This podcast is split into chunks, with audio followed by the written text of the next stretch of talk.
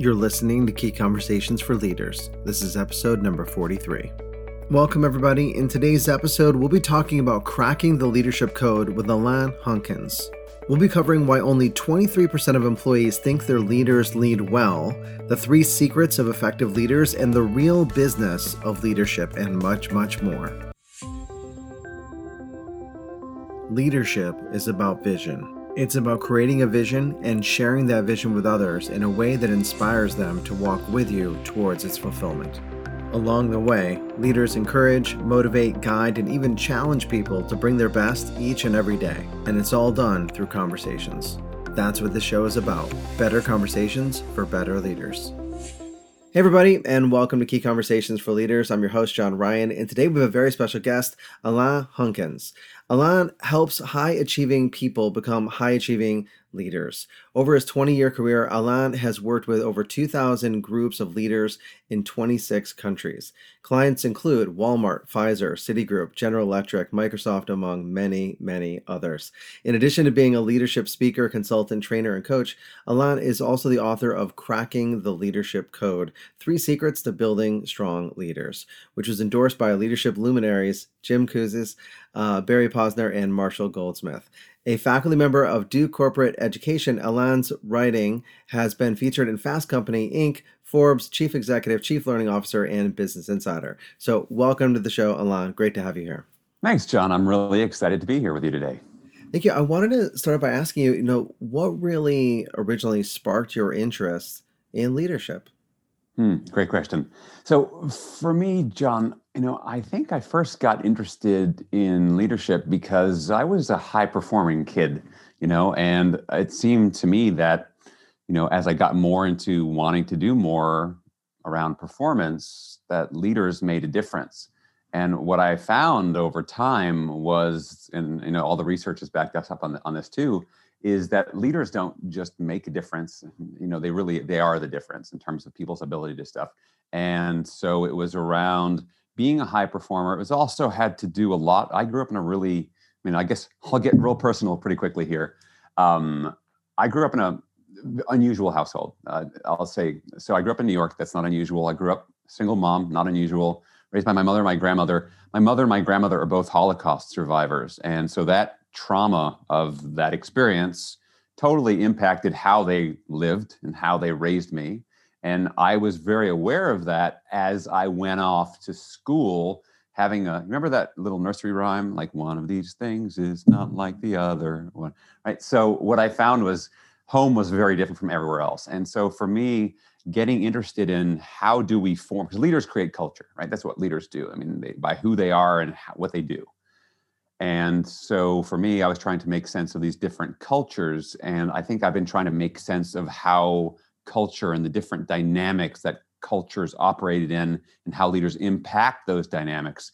I think I've been trying to make sense of that ever since. So that's what led me really into studying human psychology. I studied theater for a while. I actually went to graduate school in acting, which is holding up the mirror to your own behavior and learning how to play a character and take on whether it's the physical or the vocal mannerisms of another character. So really getting into the intrapsychic and interpersonal aspects of what it means to get things done. And that then took me into organizations. So it's kind of an odd way to get to where I am, but everyone's got their own story. It sounds like a winding path, like so many of us go down. How important do you think is, because a lot of times we look at leadership, we try to think of the external behaviors, and you're mentioning the mirror and the introspective and intrapsychic, factors. How important is the mindset piece versus the behavioral mechanical piece? It's a both and, right? And so it's funny because when I was in acting school, there's two major approaches to thinking about becoming a good actor.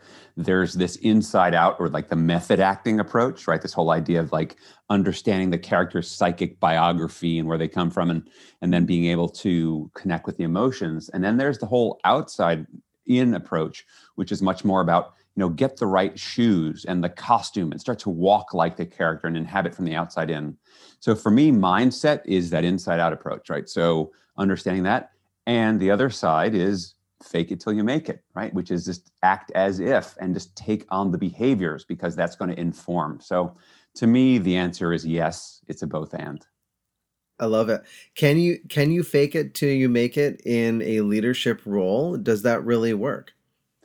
Oh, I love that question. Yeah. You know, can you fake it? I think that leader, in terms of faking it, you know, maybe faking it is not the best way to describe it. But I think you do step in with a certain sense of, I don't know exactly how this is going to work. I don't know exactly what I'm doing, but I trust that I have enough to make this happen. So I don't think it's necessarily you're like, oh, I'm going to fake this, because it's not about being an imposter. Much in the same way that when people would talk to me when I was acting, they say like, oh, so you're just really good at fakery. It's like, no, actors are actually keen on being authentic and studying how do you become more authentic. Now, it's interesting because we do it in a completely contrived environment, right? There's a script. So I'd say with leadership, you don't have the same kind of level of script. But what you do have is we are performing. The fact is, all the people that you lead are watching you, and they're wondering what to do because they're taking their cue off of you. And so how do you understand? You need to inhabit this performing art, because it isn't just, you know, the email that you send. It's every single little, you know, we're all familiar with the idea of the employee or the customer experience, right? All those little touch points say something about you and your brand as a leader. So how do you want to show up? It's really for you to figure out. Well, I love that you bring in that idea of authenticity, and that's probably a better way to say that, or at least in this context. And of course, we've all seen good acting. We've all seen bad acting. We've seen good leaders, bad leaders. You had said and found in your research that 20-30% of employees feel that their leaders are actually good leaders. Why is that number so low? Yeah, shocking. 23% of people think their leaders are effective. I think the number is so low is because crappy leadership is tolerated. Let's face it, because in most hierarchical organizations, leaders, I mean, they're on top of the chain. And for most people to call out bad leadership would be seen as a career-limiting move. I can't call it, right? So I have that feedback, but I don't share that feedback. And leaders are in a position of, well, I have the job, I have the title, I'm going to pay myself what I want or give myself whatever perks I want. And if you don't like it, don't tell me about it. And so we basically don't call leaders on it. They don't ask for the feedback. And so things keep hanging out in mediocrity until it's too late, which is why I think we end up with this 23%. So that power of the position enables that lack of effective leadership skills to continue. How does that trickle down throughout the organization? Does the next generation say, well, now it's my turn to do those types of things as well? Well, yeah, so interesting. I'll bring this up through a story, because I think about, like, the fact is there's still so much, even though we'll say that, you know, the industrial age has been over for 50 years, there's still so much industrial age type leadership that is going on. And I'll just bring this to life with a story that happened to me that I think really epitomizes this. So I've got two kids. My son, Alex, is 16. My daughter, Miranda, is 13. So this all happened about 10 years ago. They're 6 and 3. And the two of them, as kids are wont to do, they were in the living room and they were playing, getting goofy, getting really loud. And I have to confess, John, I got a little bit triggered. And I walk in the room without even realizing it. I go over to them and say, would you two stop behaving like children? I'm telling you this story for two reasons. Number one, I realize that is a completely ridiculous thing to say to a couple of children.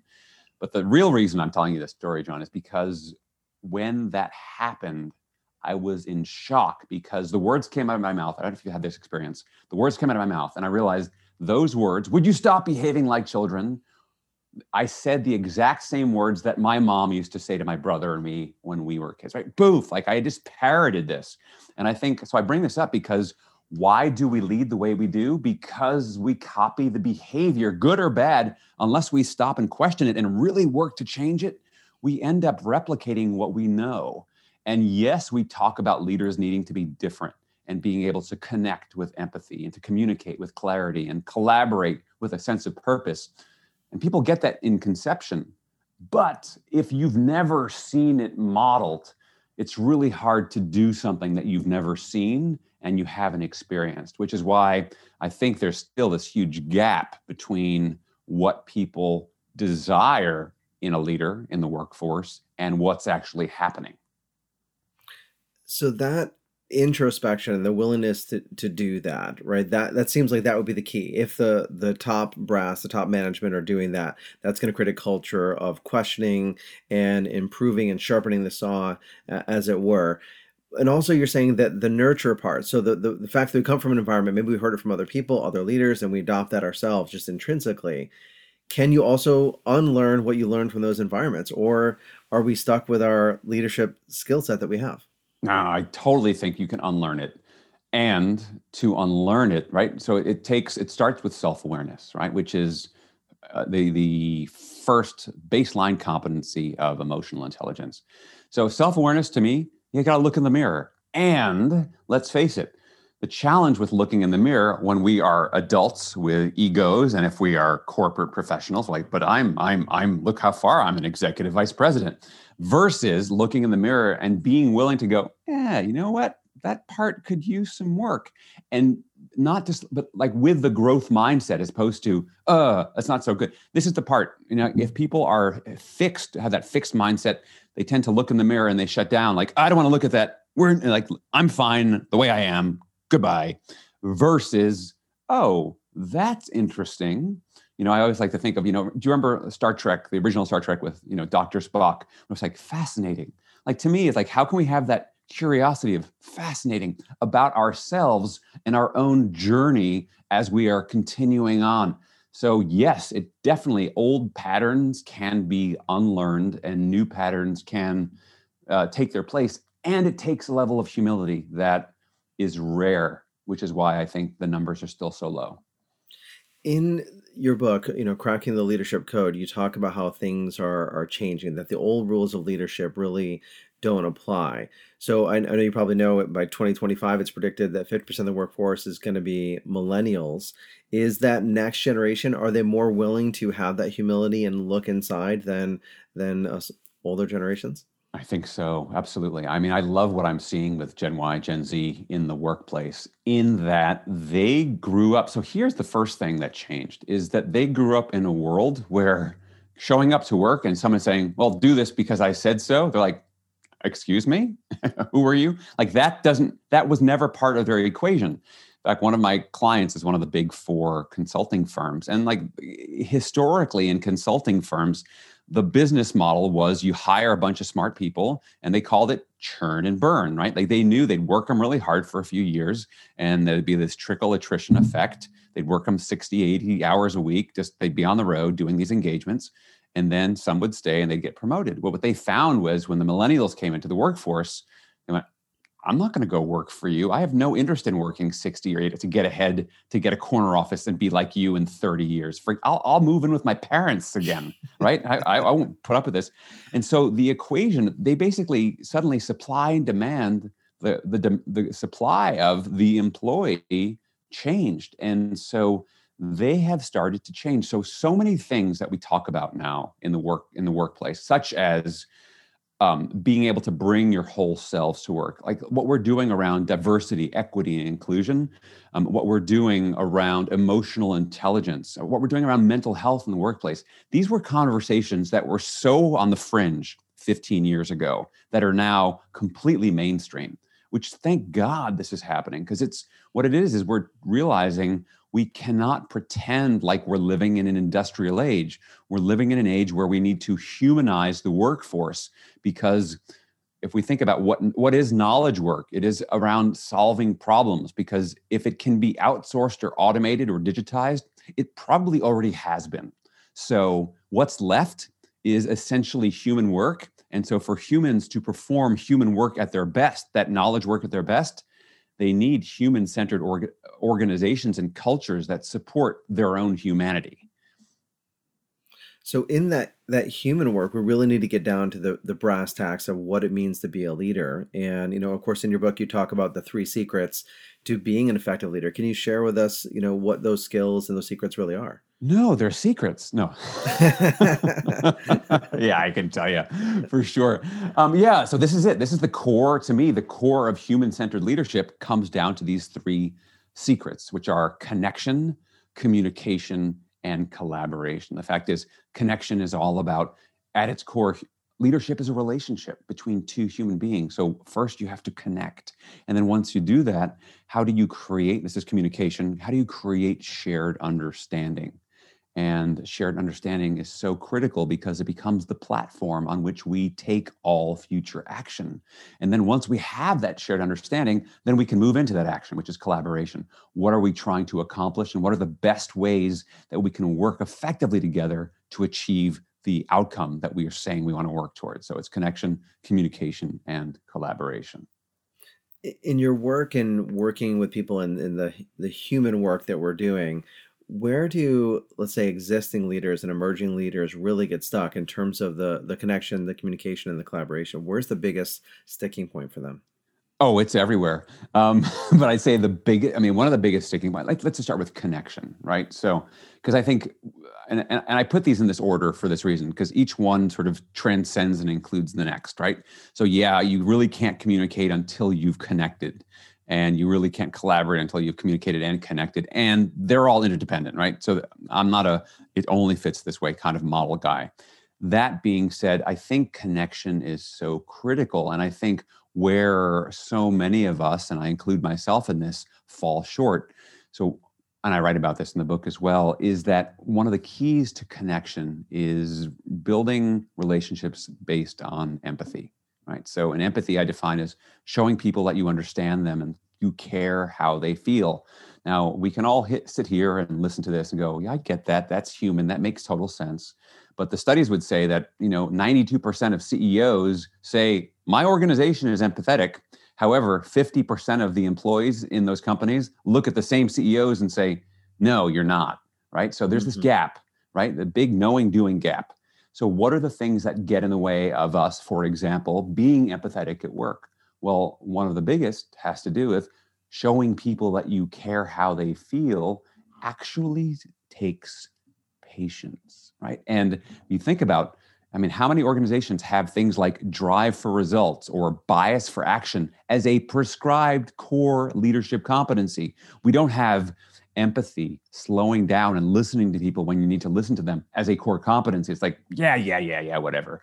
And so what ends up happening is we get what we value and what we model. And so, yeah, the fact is part of leadership wisdom is you got to know there's a time and a place to go fast, and then there's the time and the place to go slow. And we need to have the wisdom to know the difference between those two things. So that is an area that people fall short in as well. And the other thing is, I think a lot of people just really aren't comfortable with the full range of human experience. And the fact is, when we are working with people 8-10 hours a day, 5 days a week, they're going to bring their full range of human experience to work. And we can't just go, that's not, like, for example, emotions in the workplace. Now, I'm not saying that we're going to be group therapists, but for example, going through the year 2020, how are you doing today? Like, maybe fine, I'm fine, how are you? Isn't the right answer, right? Because that is just a placeholder for, can we not talk about this? That means we're not really going to talk about real stuff. And what people are seeking in a place where they spend the majority of their waking hours is they want a sense of purpose. They want a sense of meaning. And if we can't provide a place for them to be genuine and real, and they put up this mask. And by the way, Deloitte did this study a few years ago, and that 61% of American employees feel the need to put on some kind of a shield, a mask to cover themselves because they don't feel safe being fully themselves. Now, what does that say about us? And look, John, if you had two different job options at one company A and company B, let's say similar work, similar pay, but one was a place where you felt safe or comfortable being fully yourself and just could relax more into that, would you choose A over B? It's kind of a no-brainer question, right? No-brainer, yeah. No-brainer. So these are some of the issues that we deal with when we're trying to become better connectors, communicators, and collaborators. You're so right about the values, and no one says slowing down and let's talk about our emotions as part of our values for our company. Isn't there also a bias to think that everything's fine from the top down? Like you said, talk to the CEO. Yeah, I have an empathetic organization.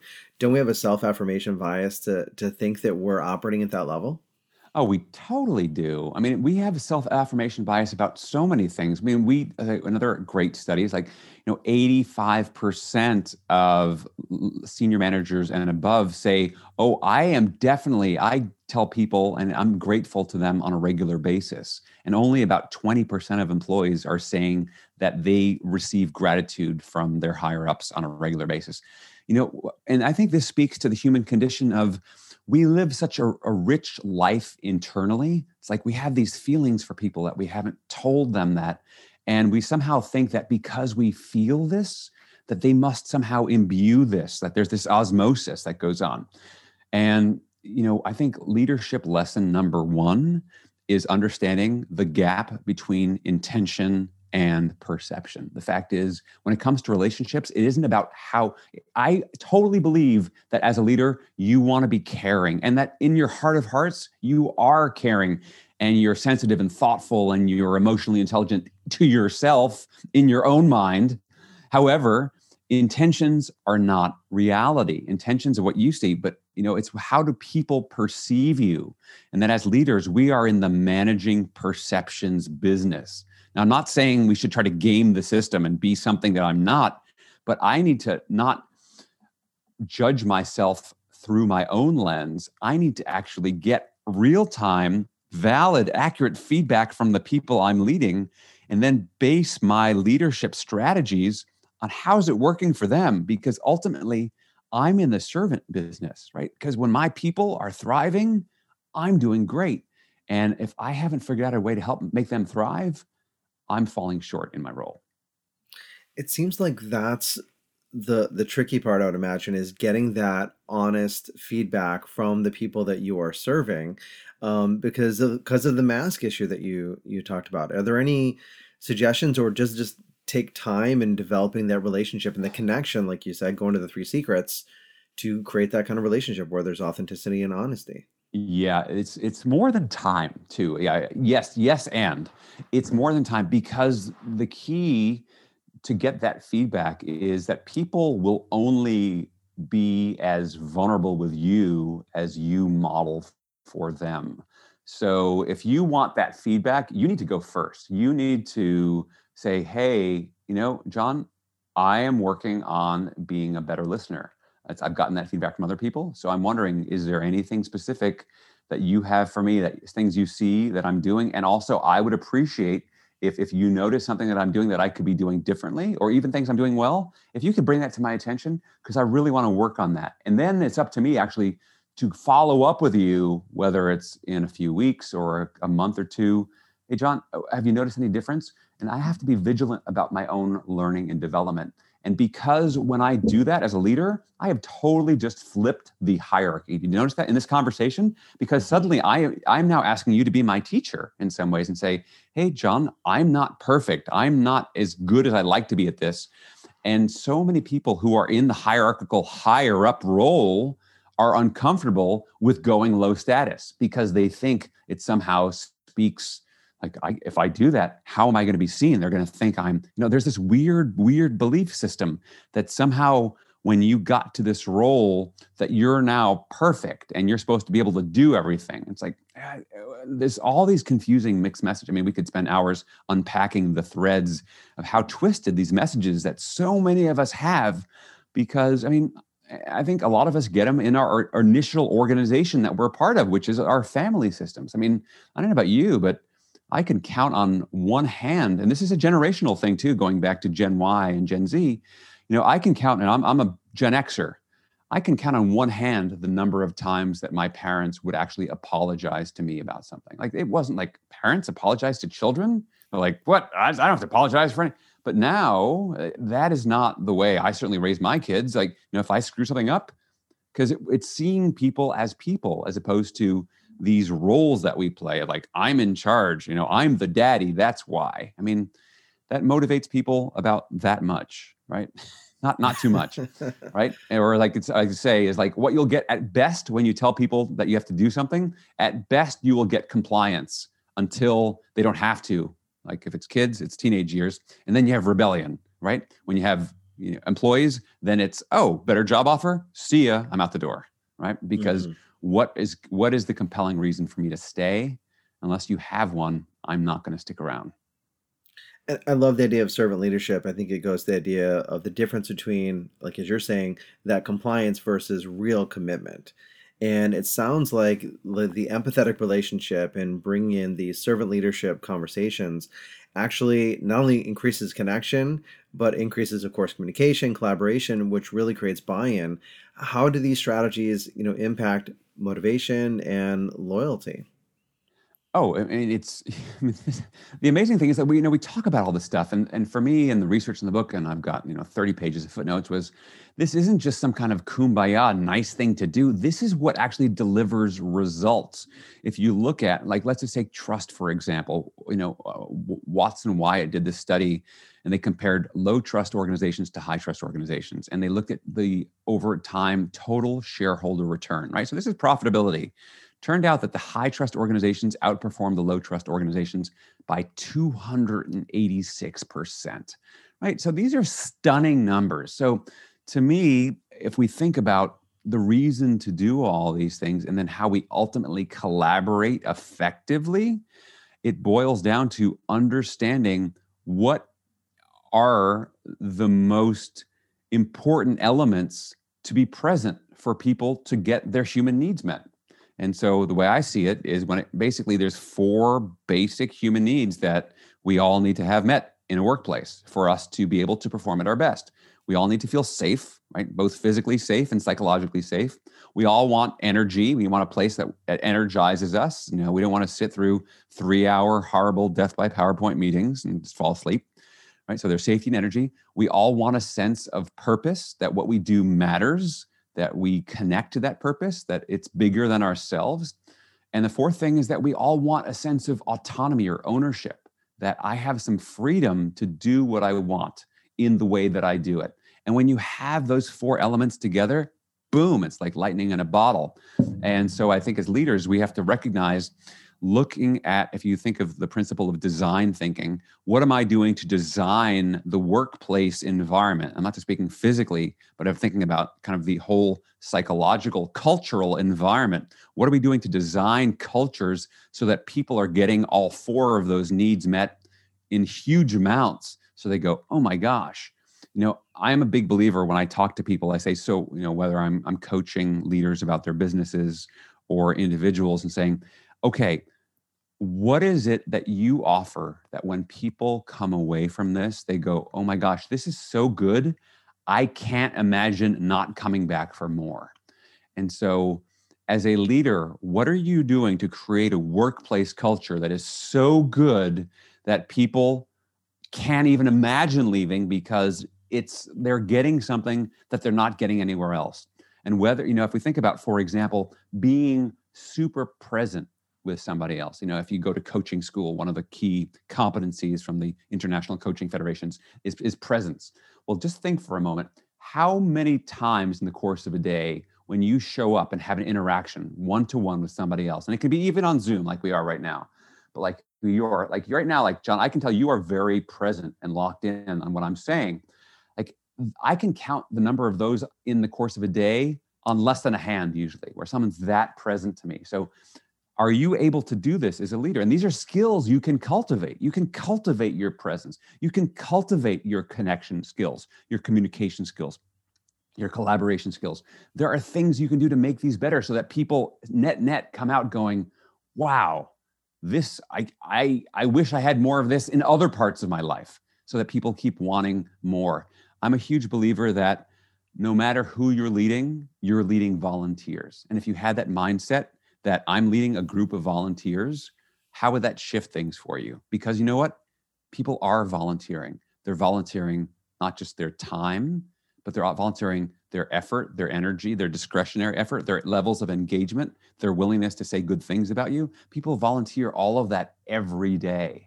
So it's important for us to consider, how would I think about my role differently versus, oh, I'm the boss.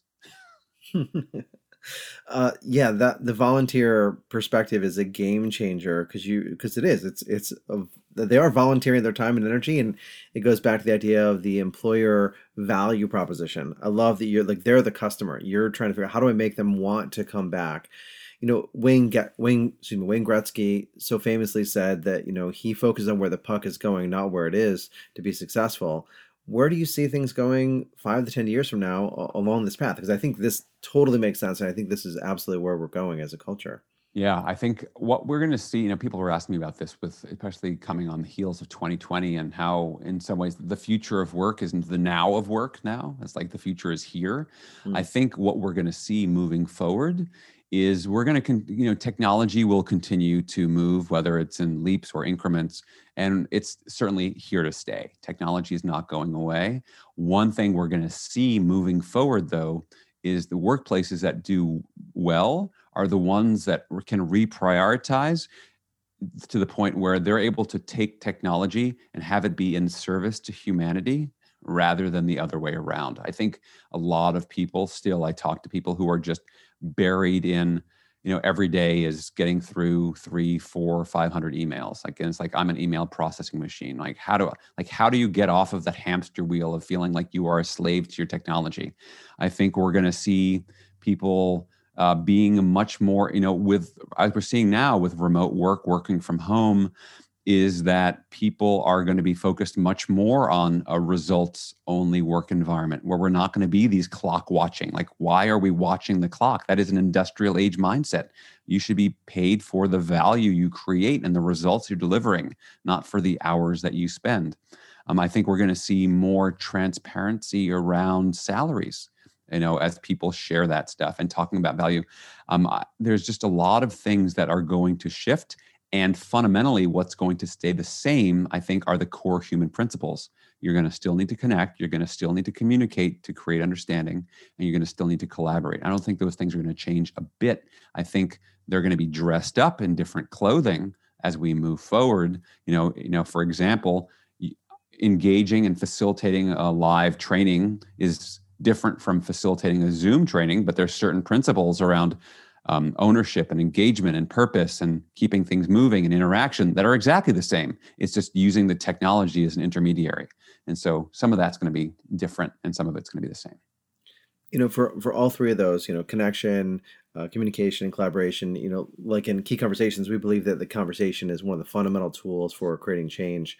Can you share this, you know, what's a conversation either personally, professionally, that may have had a big impact on you personally or your career? Wow. So early in my career, I was volunteering for a not-for-profit that actually focused on leadership development, which is ironic, as you'll hear in the story. I had been a volunteer for 3 years. This was in New York City when I was living back in New York. I was in my mid to late 20s, and I'd been there for 3 years, and the executive director stepped down. And I thought, okay, I'm going to throw my hat in the ring. And I thought I would step up to be the new executive director. But you had to get voted. There was an election by all of the active members of the not-for-profit chapter. So I thought, oh, I'm a shoo-in for this job. No one else is going to sign up for this. And it turned out one other guy signed up, this guy named Gary. And Gary was, I'd been around 3 years. I'd done a ton of stuff. And Gary was new. He had come from the construction industry. He'd been around for about 4 months. And I thought, there's just no way he's going to get this. So it's now election night, and we show up, and the votes are all cast, and the ballots are all counted. And I quickly hear they say, oh yeah, final vote count, 33-6. My first thought is, yes, I crushed it. And it turned out in a moment, second, it was actually Gary that got the 33 votes, and I got the 6. And I was devastated. I was like, how did this happen, John? I'm just completely blown away. So the conversation that I want to tell you about was the conversation I had with Gary about a month later, after I could lick my wounds enough to go meet him for lunch. And I didn't know Gary that well. And I kind of half jokingly said, so did you expect to get all those votes? He said, of course I did. What do you mean? He said, yeah, I went around and I talked to people. I actually met with people one-on-one. I'd meet them for coffee or just meet up for lunch and say, first to get to know them and just ask why they've been involved with the organization. And then ask them what their vision was for moving forward, why they liked it so much, and what they would change if they were the executive director. And then I told them I'd be running and asked if they would support me. So basically, Gary had this whole thing planned out, and he asked people for the votes. So the things I learned in that conversation that shifted me, one was that, first of all, leadership is a relationship. It isn't an idea, right? Because I've been living in this idea world of, oh, I, of course, again, we talked before about the gap between intentions. My intentions were, I was awesome, but no one else had been seeing me in that way. So Gary had reached out and connected and communicated and collaborated with all these people. And the other thing that I learned from that too is, I'd done good work over the 3 years before, but I grew up with a mindset that good work should speak for itself, and you shouldn't go around and market yourself. Like that's being too braggadocio, and just don't do that. And something I learned from Gary in that is that part as a leader, you also have to be a good marketer. I'm not saying sleazy. I'm saying good, like just letting people know and dropping things in along the way so that you stay visible. And I think that's just important for your own brand, is how do you stay visible? Because it is amazing, and especially in this remote digital work from home world, how easy it is to be out of sight and out of mind. And so how do you stay top of mind and let people know that you're available to help them and to serve them? So that is a story and a conversation that definitely impacted the rest of my journey. Fantastic. Thank you so much for sharing that. Alain, what's the best way for people to stay in touch and find out more about the work you're doing around leadership and the other programs that you're offering? Yeah, sure. Probably the easiest place to find me is, because my name is a little tricky to spell, is go to the book website, which is www.crackingtheleadershipcode.com, which is spelled exactly the way it sounds. That'll take you right to the book site. That connects to my main webpage as well. While you're there, you can download the first chapter of the book, give it a preview. It's very story-driven and fun. And then also that'll connect to the rest of my website. And I'm doing all sorts of interesting things right now. Throughout 2021 and beyond, I'm offering these 30-day micro-learning, 30-day leadership challenges, which take a lot of these principles and apply them in an asynchronous online format in just 5 minutes a day. So there's all sorts of information there. And people can also connect with me on LinkedIn. And because you've listened this far, you are now part of the End of the Podcast Club, which means if you have any questions and want to reach out to me directly, I'm going to share my direct email address, which is Alain, A-L-A-I-N, at Alain Hunkins, AlainHunkins.com. And I do respond to all people who are now part of the End of the Podcast Club, which you can also put on your LinkedIn profile that you're part of my End of the Podcast Club. So cool. Excellent. With your permission, I'll put those links in the show notes as well for those who are looking to find those nuggets. Alain, thank you so much for being here and sharing all your wisdom, and so excited to have you here. And thank you so much. John, thank you. My pleasure. Excellent. And for those of you listening and watching, until next time, develop yourself, empower others. Thanks for listening to Key Conversations for Leaders with your host, John Ryan. If you enjoyed the show, please let us know. Give us a rating or write a review. And if you'd like to connect with me and other like-minded leaders, I invite you to join our Facebook group called Develop, Empower, and Lead, where I deliver free live training every week. If you go to developempowerlead.com, it will redirect you right there. Hope to see you there soon.